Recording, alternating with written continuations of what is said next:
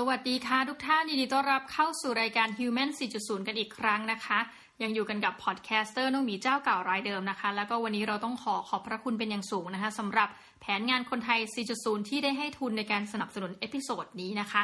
วันนี้เราจะพาทุกท่านไปเที่ยวบาหลีค่ะแม่นะคะ ไปต่างประเทศกันอีกแล้วนะคะ แบบเป็น virtual แล้วกันเนาะวันนี้จะพาทุกท่านไปยัง Green School นะคะ ซึ่งเป็นโลกสีเขียวในบาหลี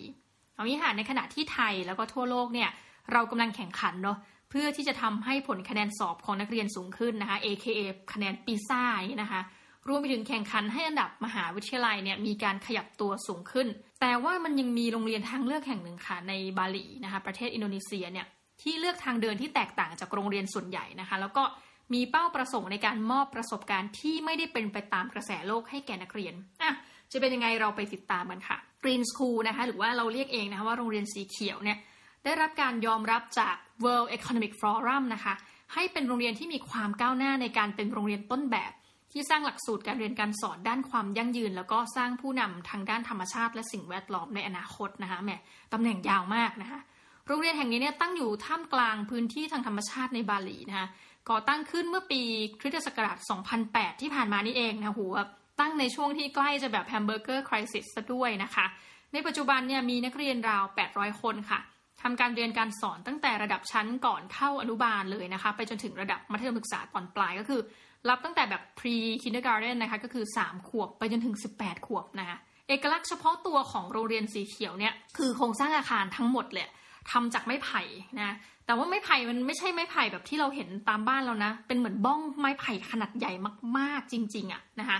โดยใช้ตั้งแต่เป็นห้องเรียนนะคะห้องประชุม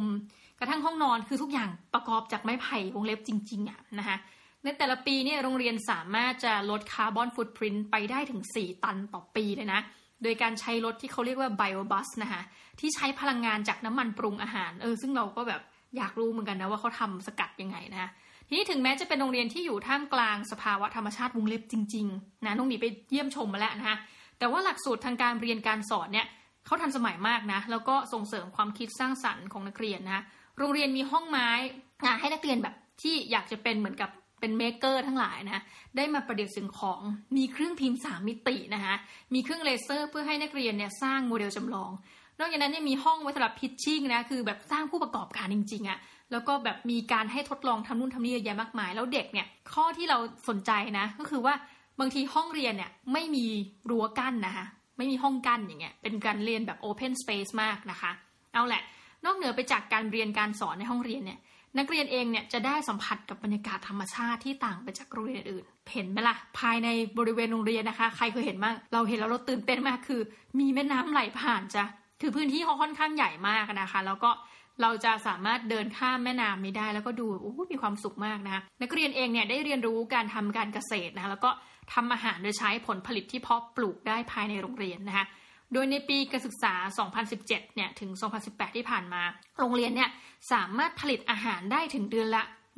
150 กิโลกรัมเลยนะ เดือนหนึ่งอะนะคะทีนี้น้องมีก็ไปเยี่ยมชม Green School ในปี 2562 นะ ก็คือปีที่แล้วเนี่ย ก็ได้ทดลองทานอาหารของโรงเรียน ปรากฏแอบคือตัวเองอะคือมันดีนะแต่ตัวเองแอบเศร้านิดนึงเพราะว่ามื้อนั้นไม่มีเนื้อสัตว์เลยนะมีแต่ผักผลไม้แล้วแบบแอบกินมันไม่ค่อยอร่อยนะแล้วก็มีข้าวด้วยนะคะ ภาชนะที่ใส่ก็คือเป็น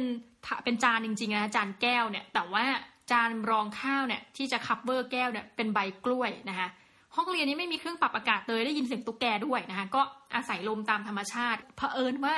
เขาสร้างเป็นแบบโปร่งอะ่ะมันก็เลยมีลมผ่านแล้ววันนั้นฝนตกนะก็รู้สึกธรรมชาติดีนะคะแต่ว่ากลัวตุ๊กแกนิดนึงนะคะก็ถือว่าเป็นเครื่องทำความเย็นแบบธรรมชาติก็แล้วกันนะทีนี้โครงสร้างของอาคารก็ทำจากไม้ไผ่นะมีขนาดใหญ่ แล้วก็ทำให้อาคารเนี่ย แข็งแรงคงทนแล้วก็รองรับคนได้จำนวนมากจริง ๆ นะคะ แม้กระทั่งในห้องเรียนขนาดเล็กเราก็กลัวจะถล่มมาแบบปรากฏไปกองกันสิบยี่สิบสามสิบคนห้องไม่ยากระพังนะคะคือมันจะมีห้องที่แบบต้องเดินขึ้นบันไดไปเยอะๆนะคะ โรงเรียนก็ให้ความสำคัญกับความเป็นส่วนตัวของนักเรียนมาก อันนี้เป็นข้อสังเกตเอง คือมีผู้เข้าเยี่ยมชมวันนั้นไปกันเป็นหมู่คณะค่ะก็มีจากหลากหลายชาติ แต่เป็นชาติในเอเชียตะวันออกเฉียงใต้นะคะโอ้ต้องบอกว่าเราขอขอบคุณมากจริงได้รับทุนสนับสนุนจากโครงการไวซีรีนะคะก็อันเรื่องเนี้ยเอามาเล่าให้ฟังไวซีรีนี่ก็สนับสนุนอีกทีโดยรัฐบาลแห่งประเทศสหรัฐอเมริกานะคะเผื่อว่าใครมีโอกาสในคราวหน้าเนี่ยลองดูเผื่อเขาจะพาท่านไปกรีนสคูลอีกนะ ถ้าไปที่บาหลีเนาะโอเค คืออย่างนี้เขามีการห้ามผู้เข้าเยี่ยมชมโรงเรียนเนี่ยทำการถ่ายรูปนักเรียนด้วย แล้วปรากฏวันนั้นนะมีคนที่มาแบบไปถ่ายรูปเขาก็แบบแจ้งเลยว่าขอให้ลบรูปเดี๋ยวนั้น ซึ่งอันนี้เราชอบมากนะคะ ก็ถือว่าเป็นสิทธิส่วนบุคคลของเด็ก ทีนี้มาแล้วค่ะสำหรับผู้ปกครองที่อยากจะพาลูกหลานของท่านนะคะ ไปเรียนต่อยังโรงเรียนสีเขียวที่ว่านี้นะคะค่าเราเรียนก็โอเค เริ่มจากเด็กเล็กก่อนราคาถูกสุด อืถูกสุดอยู่ที่เราอันนี้คิดเป็นเงินไทยมาให้แล้วจ้ะ